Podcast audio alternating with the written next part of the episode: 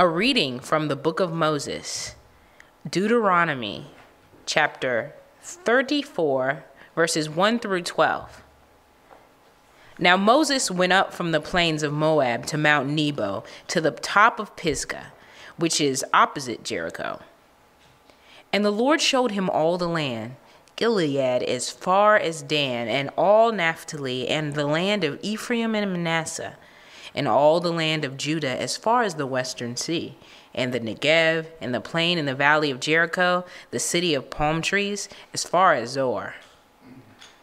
Then the Lord said to him, This is the land which I swore to Abraham, Isaac, and Jacob, saying, I will give it to your descendants. I have let you see it with your eyes, but you shall not go over there. So Moses, the servant of the Lord, died there in the land of Moab, according to the word of the Lord. And he buried him in the valley of the land of Moab, opposite Beth Peor. But no man knows where his burial place is to this day. Although Moses was 120 years old when he died, his eye was not dim, nor his vigor abated. So the sons of Israel wept for Moses in the plains of Moab thirty days. Then the days of weeping and mourning for Moses came to an end. Now Joshua the son of Nun was filled with the spirit of wisdom, for Moses had laid his hands on him. And the sons of Israel listened to him and did as the Lord had commanded Moses. Since that time, no prophet had risen in Israel like Moses, whom the Lord knew face to face. For all the signs and wonders which the Lord sent him to perform in the land of Egypt against Pharaoh, all his servants, and all his land, and for all the mighty power and for all the great terror which Moses performed in the sight of all Israel. A reading from Paul's epistle to the Thessalonians. First Thessalonians. Oh, no. That's chapter 2, verses 1 through 8. For you yourselves know, brethren, that our coming to you was not in vain. But after we had already suffered and been mistreated in Philippi, as you know, we had the boldness in our God to speak to you the gospel of God amid much opposition. For our exhortation was does not come from error or impurity or by way of deceit, but just as we have been approved by God to be entrusted with the gospel, so we speak, not as pleasing men, but God who examines our hearts. For we never came with flattering speech as you know, nor with a pretext for greed. God is witness. Nor did we seek glory from men, either from you or from others, even though as apostles of Christ we might have asserted our authority. But we proved to be gentle among you, as a nursing mother tenderly cares for her own children. Having so fond an affection for you, we were well pleased to impart to you not only the gospel of God, but also our own lives, because you had become very dear to us. A reading from the Gospel of Matthew, chapter 22, verses 34 through 46. But when the Pharisees heard that Jesus had silenced the Sadducees, they gathered themselves together. One of them, a lawyer, asked him a question, testing him Teacher, which is the great commandment in the law? And he said to him, You shall love the Lord your God with all your heart, and with all your soul, and with all your mind this is the great and foremost commandment. The second is like it you shall love your neighbor as yourself. On these two commandments depend the whole law and the prophets.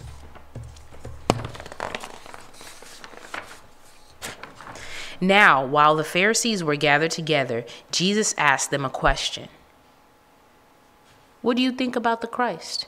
Who is he? They said to him, The son of David. He said to them, Then how does David in the Spirit call him Lord? Saying, The Lord said to my Lord, Sit at my right hand until I put your enemies beneath your feet. If David then calls him Lord, how is he his son? No one was able to answer him a word, nor did anyone dare from that day on to ask him another question. This is the word of the Lord. So, uh, as usual, um, if you're following along and if you're like actively mentally thinking about things, hopefully you ask the question like, okay, now we're in Deuteronomy 34. Where were we last week? Oh, you guys fail. No. We were in Exodus 33. And so we skipped Leviticus, Numbers, and now we're in Deuteronomy. So, uh, according to the Vanderbilt uh, lectionary, yes. and so in this in this cycle, I'd have to look in the other. We're in year A, uh, so in this cycle, uh, so if you want to catch up and see what you missed, read Leviticus, Numbers, and Deuter- this is the last part of Deuteronomy and all of Deuteronomy to, to catch up. And you should have done that last week. So you're already behind. so uh, those are important things. So I just want to help us to understand and and maybe hopefully you guys have thought about this. If you have, then I'm wasting your time. It's at least a good reminder. But um, just kind of thinking, I, I think I always have this problem, and so everyone else always has this problem uh, because it's a common problem, and I'm a common man. And uh, like when I read, I'm just thinking, okay, what am I supposed to get out of this, and how do I apply it to my life, or something, right? We kind of thinking like, well, that's a weird story that, like they put in there that they can't find Moses' body, and they don't know where he's buried, and the only other thing we get in that in scripture is in James when it talks about Satan and the archangel Michael like arguing over Moses' body and you're like what the heck is that all about? And then you get on to these weird tangents and then you never really think about like maybe the main points of the scripture and you're just always wondering like and thinking that was weird. And so um, just by way of reminder it's not a reminder well by asking uh, who wrote uh, Genesis, Exodus, Leviticus, Numbers, and Deuteronomy. Who wrote it? Moses wrote it. Okay, so this huge section of five books was written to Moses, and who did he write it for? The Israelites, right? Okay, so you're tracking it with me, right? Okay, he didn't obviously write this part. This was put in by somebody else. You guys with me? He didn't write that he died and how he died and that what happened after he died and then died. That's not what happened. This is obviously written in, and afterwards, most likely Joshua or, uh, or someone in Joshua's contemporaries. So, but so Moses wrote these five books. He gave them to Israel while in the desert. They're not in the promised land yet. And so they know these narratives, stories, and commands and everything uh, very, very well. They probably studied them all the time. Look at Deuteronomy 6 about like writing the things on the lamppost and or not on the lamppost on the doorpost and you know the phylacteries or however you pronounce it of writing the scriptures and the statutes like on the tassels and on your forehead and and all these things and so and they really did gather um, during the the holidays the uh, that they celebrated and read the entire thing that was a long meeting, a little bit longer than our 30 minute meetings. Um, so, one of the main themes that I think we miss out on is when Moses dies, one of the major themes of, of the Pentateuch is what we find in Genesis 3:15, which everyone has heard if you've been to this church for uh, longer than a week. I will put enmity between you and the woman. This is uh, God speaking to the serpent and giving his curses. I'll put enmity between you and the woman, between your offspring, the serpent's offspring, and her offspring, between Eve's offspring. He, being one, he singular, shall bruise your head, and you shall bruise his heel. So there was, and then you go in and you see that, like, beginning with their children, sin creeps into the world, and uh, pretty much all hell breaks loose. And um, they're looking for somebody. The whole point of the scriptures up to this point, or a major theme, is you're looking for somebody that will bruise the head of the serpent, that will, a head crusher who will come and defeat the serpent, right? And you don't really get anything else, and you don't hear about the serpent in the Pentateuch except for in the Song of Moses. I think it talks about them sacrificing to demons. That might be later in one of the Psalms that Moses wrote. Um, I think it might be the Psalm of, or the Song of Moses. Um, and you get an image of a serpent, right? When there's serpents creeping in in the desert and they're biting people and killing them. And uh, Moses's is Moses or Aaron's staff? It's Moses's, right? You got to know the stories pretty well. uh, that turns into a serpent, and they're supposed to look on this serpent and be healed uh, and delivered of the. They're supposed to look up to this one and be healed of these earthly serpents. And so we don't really hear anything else. There's no the serpent really doesn't come into play. Uh, those are images of serpents and stuff, but we don't really hear anything about the serpent. like it makes you kind of wonder, like where where'd that character go and what happened and um, and you know, but they're looking for one who uh, would be called the Messiah, the Christ, uh, the Anointed One, uh, who is going to crush the head of the serpent. And they probably would have thought, anytime a figure arises, this is that guy. He's going to deliver us. God is using Moses to take us to the promised land. This is the guy. And then he goes off and dies. And they're not even in the promised land yet. And they're sitting on the border.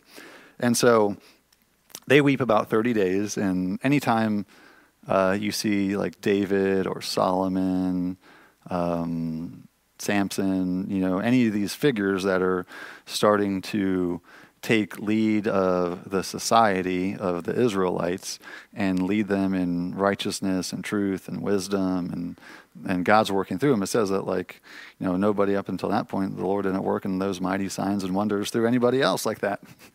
And and he's dead. what the heck are we gonna do? Well, we got Joshua. Hopefully he learned pretty well and the Lord moves through him and we'll see in our scripture readings. Um, but the uh, I was told not to say a certain thing from the pulpit, but I'll so I'll rephrase it, um, even though I'm not at the pulpit, so that might count. Uh, is that you know the whole one of the other themes in Scripture, you know, especially in the Pentateuch, uh, but you could say the whole Old Testament, is that people stink. There's they stink. Not they smell bad, but they're bad people. Beginning with Adam and Eve and to their descendants, and people just like keep getting worse and worse and worse, and the Israelites uh, don't do a too good of a job of being good people, almost ever.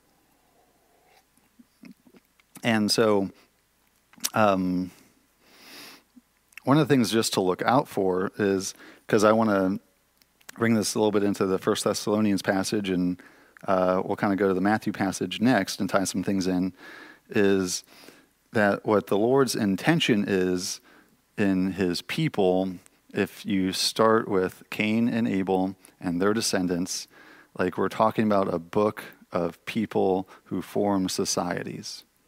And they have their laws and their customs and their way of life. And um, every way of thinking, everybody thinks this way in the entire world to some degree is because everybody lives this way is they're in a society if you're we're born in america and we're raised in america you think like an american and you talk to sindhu for 10 minutes and you realize that you we don't think the same on a lot of levels and uh, you know, I've been trying to get Golda to eat pork for like since she moved here, eat bacon. And you know what? She just doesn't think like an American. Bacon isn't awesome in her mind and her way of thinking.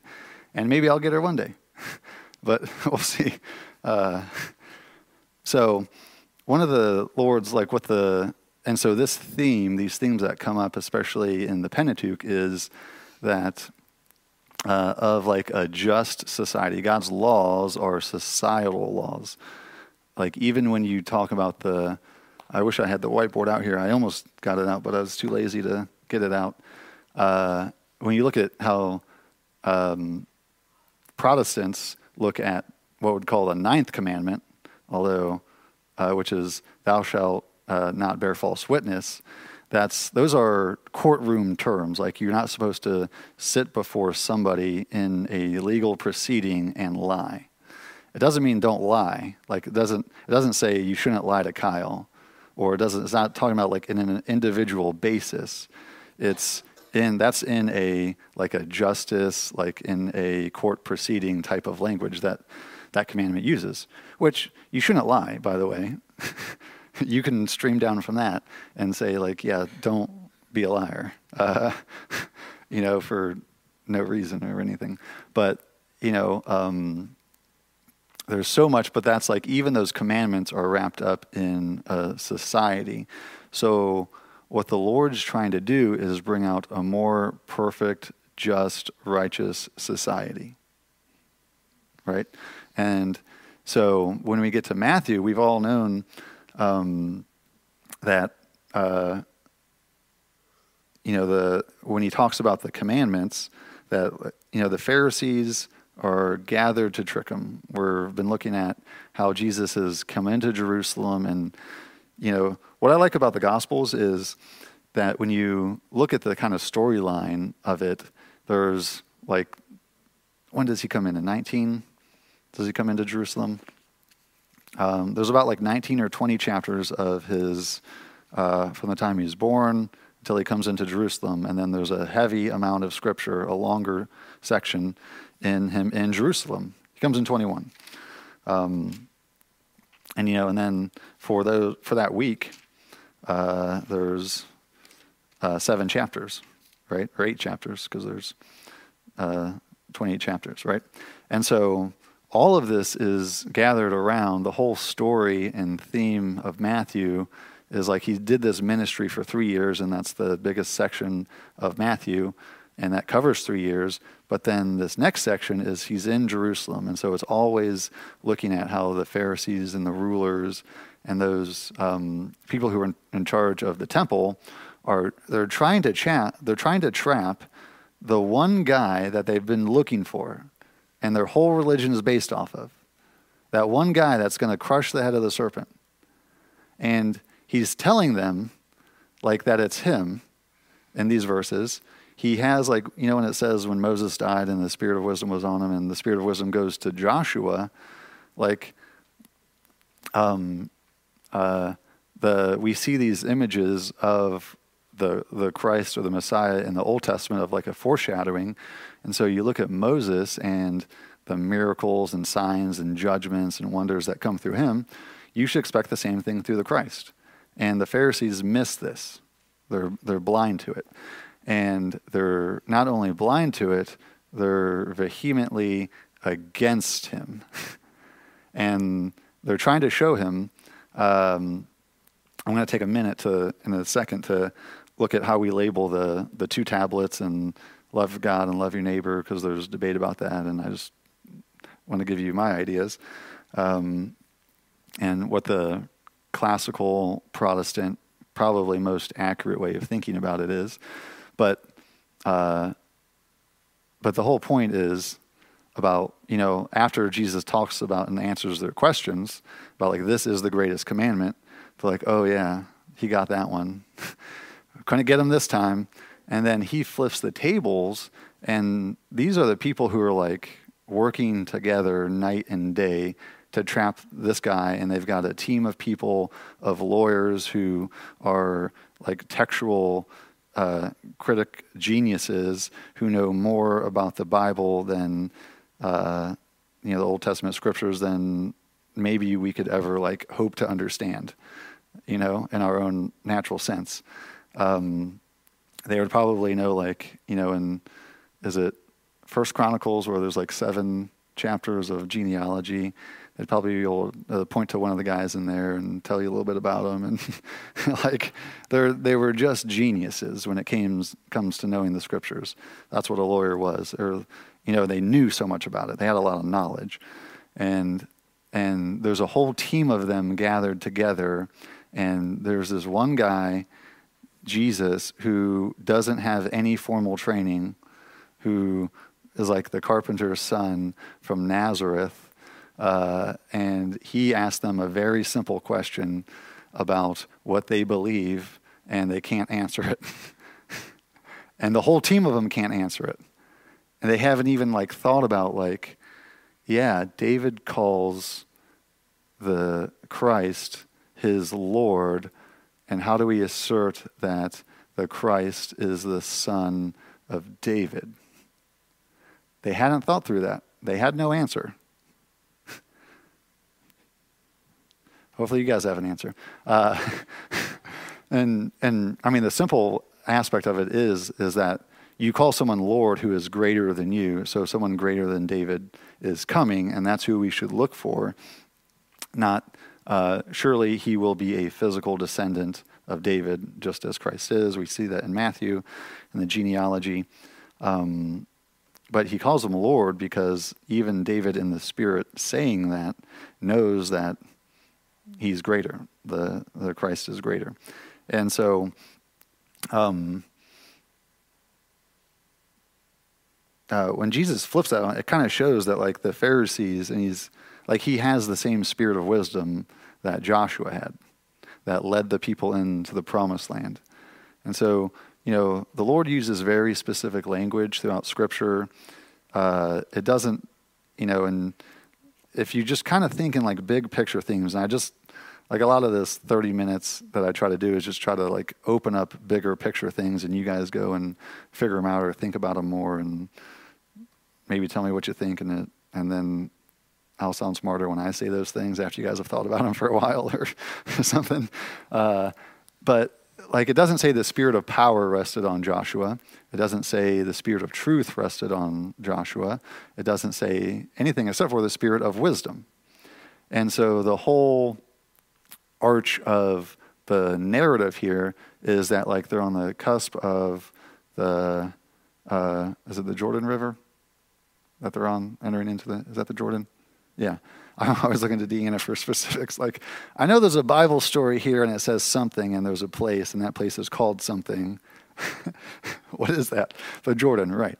Uh, right, and you know those reasons why John the Baptist was baptizing people there, and because the whole theme that we've come out through from Exodus, Exodus, Leviticus, Numbers, and Deuteronomy is we're getting to the promised land. God's forming. He had done this before through um, bringing Isaac, you know, through Joseph to Egypt to form this society and this people group with their laws and their justice and their way of life and everything that will then fill the entire earth because that's his mission and his plan is to fill just like he says with abraham to fill uh, the earth his descendants will be more numerous than, than the sand on the seashore the stars in the heavens and stuff and so his god's goal is to fill the entire earth with his society, with his that are are are based on his justice, his morals, his laws, his character, and everything.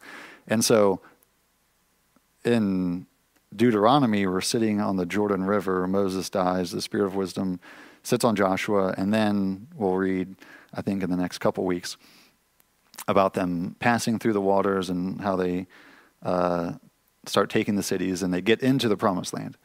And so, all that being said, is that that's where the, the Christ is taking us to the promised land. That's where we are now. That's where we live. If we're in Christ, um, we're in the promised land and we're uh, meting out justice, defeating enemies, um, and so forth. And so when when Jesus is talking about, I just want to kind of outline this, is because different people have different different schools of thought, have different ways of numbering um, the Ten Commandments, and then when Jesus says the whole law and the prophet hang on these commandments, uh, think about like reading all of Leviticus and think about all those laws and parts of Exodus and Deuteronomy where there's mostly law, and think about how all of those sit on loving God and loving your neighbor. Um, we had an interesting. I won't. I'll do it when we're not recording, and I'll tell you. I'll read you guys an interesting law that's found in the Bible. There's only. Uh, I'll just give you a glimpse because the single brothers and I were talking about it. So it's single brother conversation. There's only one law that I know of in uh, Scripture where someone's hand can get cut off as a forms of punishment, and uh, think about how this law hangs there, and figure that out and we can discuss that around the campfire at some other time. and but it really does. That really is a law that um, hangs between loving God and and loving your neighbor. And so, if you look at the Protestant way of thinking, um, love the Lord with all your heart, soul, mind, and strength is the greatest commandment. Uh, that's out of Mark, which adds strength, and uh, love your neighbor as yourself of we see that there's throughout Scripture it says that there's two tablets, and yes, it would be true to say that there were ten commandments, and there were divided those ten onto two tablets, and it would also be true to say that those two tablets had another copy, and one was kept in the ark, and another copy was read to the people. Um, and so but on those two tablets, you have some division of 10, and really the only uh, debate is is the first tablet that we would divide. And it doesn't say which numbers go where. There's no didactic teaching. And so you kind of think about how do these fall into loving God and loving your neighbor as yourself. And some schools of thoughts would say, in the Protestant way of thinking, numbers one through four go on the first tablet, which would be um, you shall have no other gods before me as one, no idols as number two. Uh, don't take the name of the Lord your God in vain, number three. And number four, honor the Sabbath. Because those are all directed towards God. And then you start with number five on the second tablet of honor your father and mother. I don't think that's the case. That's how some, some schools of thought number them. I don't think that's the case. I still think just by the way they read, is because once you get to the sixth commandment, you shall not murder, you shall not commit adultery, you shall not steal. These are all like boom, boom, boom, boom, boom. And so there's a clear cut in them of, of commandments one through five have promises, they have um, reasons behind them, right? On the Sabbath day in uh, Exodus, and Deuteronomy, there's different reasons given. Uh, in Exodus, it's because the Lord God made the earth in six days and rested on seven, and we're supposed to imitate him. In Deuteronomy, it's very different and says that uh, because we were slaves in the land of Egypt and we were put to harsh labor, he's bringing us out of that, and so for, we should rest on one day. And so, six days you shall work, not the American way, not five days, not four tens. Six days you shall, shall work, and one day you shall rest. Uh, and so that's just a, a point of, of uh, some people might label, if you put them into that kind of category, of how to label them. And so, what we get into in our modern evangelical culture is that we say, Oh, praise God, I love God so much, and I love his people. And, and then you get into community with them, and you realize that you really love God, but you don't love his people. Because what, we, what did we read earlier? What did we find out? That the whole Old Testament is about people stink. Uh, and so when you live in community, you find that out firsthand that other people stink. Uh, Kyle doesn't act and think exactly like me, which frustrates me. And I wish everybody was like me because then we'd have a more perfect society. And no, that's not how it works. Uh, that's not what the scripture says. That's not uh, that would we'd probably get a lot of work done, but we'd also probably be really annoying if we were all like me. But so these words need a definition, and so when we know the commandments, we know how God defines love. And so when you're reading through and just thinking what Jesus was saying, you have a real practical way to see if that you love the Lord uh, as much as you think you do. And I don't know anybody yet that I've talked to that examines the scriptures and finds out that they love the Lord more than they thought. and so maybe, maybe, there's people out there, but I haven't met them. And so uh, the, the commandments define how to love God, right? And so that's a, um, okay, either way you number it, uh, uh, commandment number, I should stop saying, I said last week that we shouldn't call them commandments. So, word number three of honor the Sabbath, you shall honor the Sabbath day to keep it holy. And so, that in the New Testament translates to the Lord's day. And so, you could understand how much you love the Lord by how much you keep the Lord's day holy. Not as in like obeying, like I got to come here and I got to come to the prayer class or something or to the prayer room. And yeah, not like how many legalistic things can I fit into, but is this a day that we set apart as holy and different and very didactically in Scripture don't work from our, or don't, don't do our normal labors? Um, obviously, I work for the church, so I, I count that as in in my obligatory 40 hours, and that's how I can get away with working less, as if I count church Sunday service as work. Uh, but you know, the priests profane the Sabbath on, uh, and and you know, we talked. Jesus talked about that in a couple other uh, verses that we went over last week, and so it's not we rest from our normal labors, right? Uh, Greg rests from his normal labors. He normally doesn't preach Monday through Saturday, but he sure does work a lot on Sunday and preach and do other things. Uh, you know, it's just we the this day is very different, right? The whole I love. Um, for whatever reason, just like meditating and thinking on these things recently, especially through communion and uh, just where our very comfortable American Christianity is and getting less comfortable here recently is uh, just thinking like we are on this day worldwide gathered, even though in different time zones and a few hours behind uh, or ahead, of with millions and millions of Christians worldwide, some of who are uh, in various countries who are it's life or death for them to gather and if they if they get found. And we're praising and worshiping the same god in a lot of the same ways with you know subtle differences but we're all gathered worldwide to praise christ to praise the father and the spirit.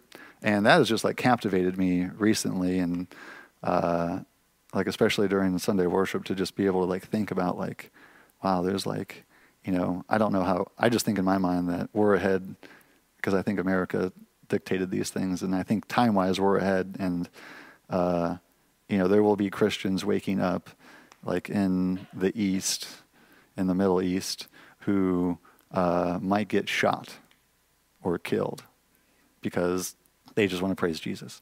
And was, why don't they just like do what most American Christians do and not go to church? it's because the Lord's day is holy. And so, when you words need a definition, and the scriptures tell us very clearly how to define love.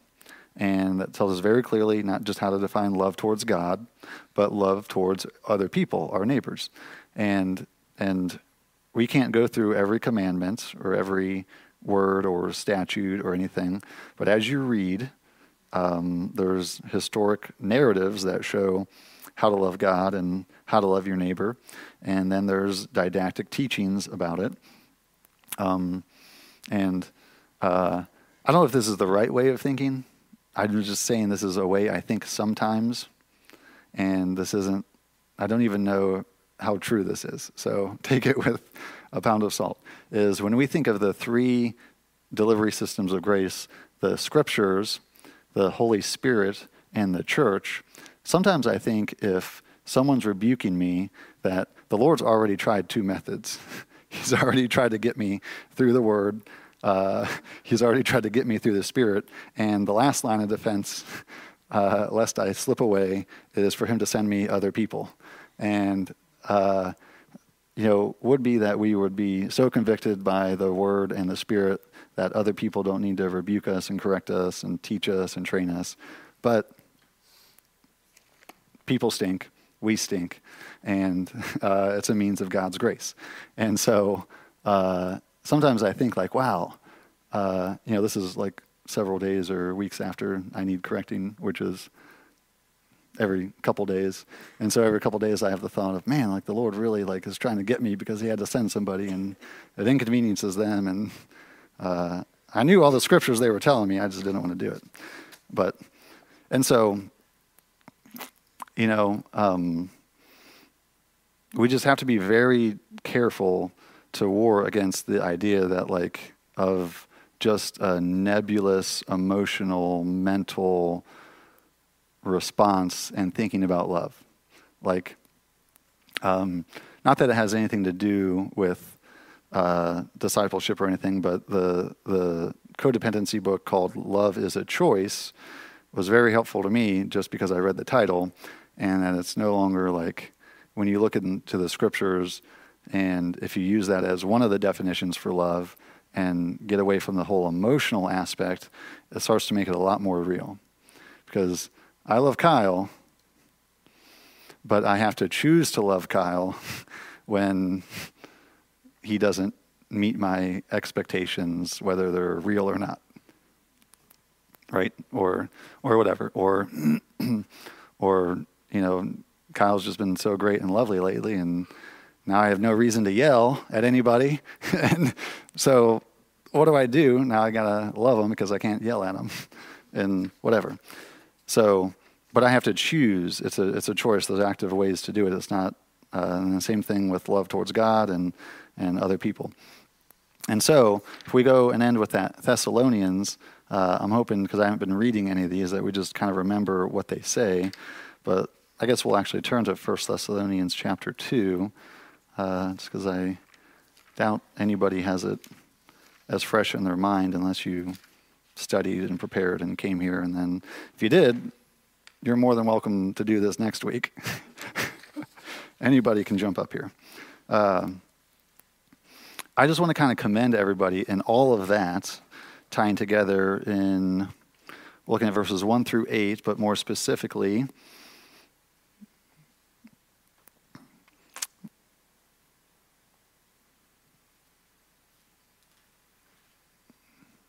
Uh, starting at verse 5. Uh, start at verse 4. Start at verse 3. For our appeal does not spring from error or impurity or any attempt to deceive, but just as we have been approved by God to be entrusted with the gospel, so we speak, not to please men, but to please God who tests our hearts. For we never came with words of flattery, as you know, nor with a pretext for greed. God is witness, nor did we seek glory from people, whether from you or from others that we could have made demands as apostles of Christ. But we were gentle among you, like a nursing mother taking care of her own children. So, being affectionately desirous of you, we were ready to share with you not only the gospel of God, but also our own selves, because you had become very dear to us. And I just want to kind of end with uh, I really wish we had. I'm already three minutes over, but uh, I really wish we went back in some some weeks. I don't think this every week, of or all the time. That if we had like more like two or three hours, like we did at Wright State, uh, we can probably get a lot more accomplished here than in 30 minutes. And part of that is because uh, of storytelling, and anybody who loves scripture loves to tell a good story. And so, um, I kind of want to just say and and hit on um, that not just sharing the gospel of God, but also our own selves, because you had become very dear to us, is uh, how all that ties in is, you know, the way we are seeking to do community and discipleship uh, is what we think what we're trying to do, what everyone's in their mind is trying to do, is something more biblical. Uh, and but that's not as popular. Doing like one-on-one personal discipleship, helping every individual grow. Uh, it's not as popular in today's day and age, and I just want to kind of commend everybody that you know whether you're a discipler like part of a discipleship group, you know, or, or an attendee or whatever, or a disciplee, is like when it says that uh, in Luke and Mark, and I think also in Matthew, the very specific words that uh, they were like, he saw the crowds and they were like sheep without a shepherd, and he had compassion on them. He didn't just like sit back and do things. He worked very personally with a lot of people, uh, not just those he healed, but with the apostles and the disciples. And in some of the gospel accounts, it says he had compassion on them, and then he began to teach. So when he has compassion on people, it's not just he's, uh, you have to think, okay, how does that play out in reality? What did he do? Uh, like, and if I got angry, uh, and then how do I, what do I do next? Do I punch a wall? Do I say some swear words? Or do I entrust myself to God and hold firm to his promises and try not to do something stupid? Um, and so, what does Jesus do next? In some of the gospel accounts, he starts teaching and training and healing. And in, is it Matthew? I think it's Matthew. I just looked at it last night with someone. It's that he began, you know, tells the disciples to pray to the Lord of the harvest, harvest, send out laborers into the harvest to gather. And then he sends out the, the disciples or the 72 others, 70 others, to go out and do the same things he was doing. Right? That's how Jesus has compassion on people. That's what he does. That's what you should be looking for. And so uh, that's what we seek to do when we have compassion on people is, you know, the same thing that Paul's talking about here with Silvanus and, and Timothy is that you can kind of get that sense of compassion and love for the people that he worked with because they, they weren't just there to preach a message and get them to do something and to build a church. They were sharing their entire lives. They were laying down everything. They didn't have to do this. They felt compelled by God to go out, but part of that was laying down their lives. So when you know you meet with your discipleship group or whatever, and uh, you know we know these people like they are laying down their lives. They're laying down. It's because they have compassion on people um, it's because they love them. And so do their homework if they give you homework. Uh, you know, be prepared, be ready, like, because that's who God's going to use to form people, um, or one of the ways God uses. And so, uh, one of the ways you can uh, show them respect and love back and love the Lord is by uh, listening to what they have to say reading the books, questioning these things, thinking on these things. I don't know what people do in their discipleship group, so I don't really know. Uh, if I know it's always wrapped around books and stuff, and um, you know these I.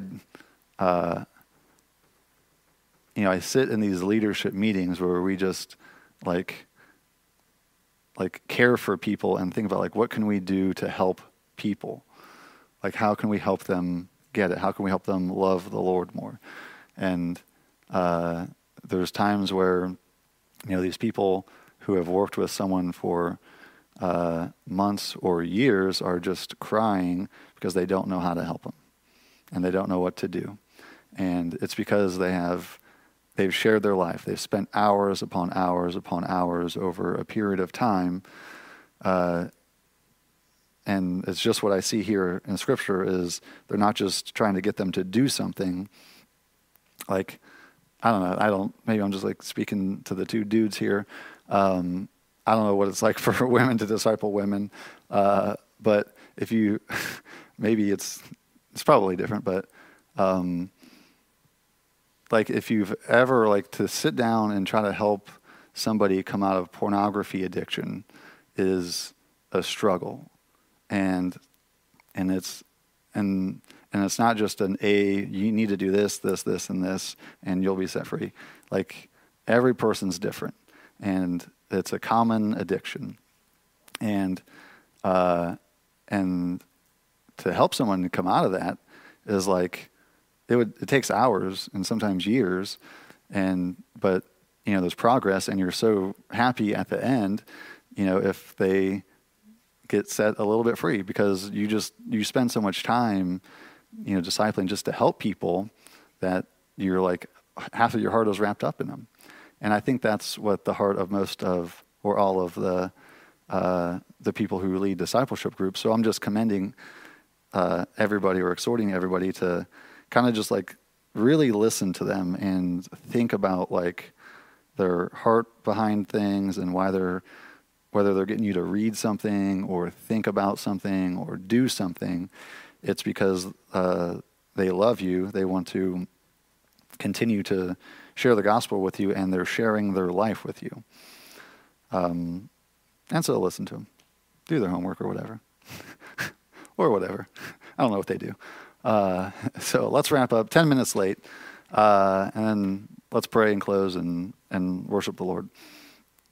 Father, we thank you for uh, coming and crushing the head of the serpent, for being victorious, for leading us into the promised land. It's from the, the promised land, the land flowing with, with milk and honey, where you're sitting on your throne as conqueror, that we go out and you empower us in a million ways, but through the spirit of wisdom that you pour out uh, to bring us victory. Thank you for those you've sent us to preach the, that have preached the gospel to us individually and corporately. And uh, Lord, we just pray that you would bless and be on those in a special way who are laying down their lives uh, to share the gospel and, and themselves with others in our community, and that you'd raise up others to do the same. Amen.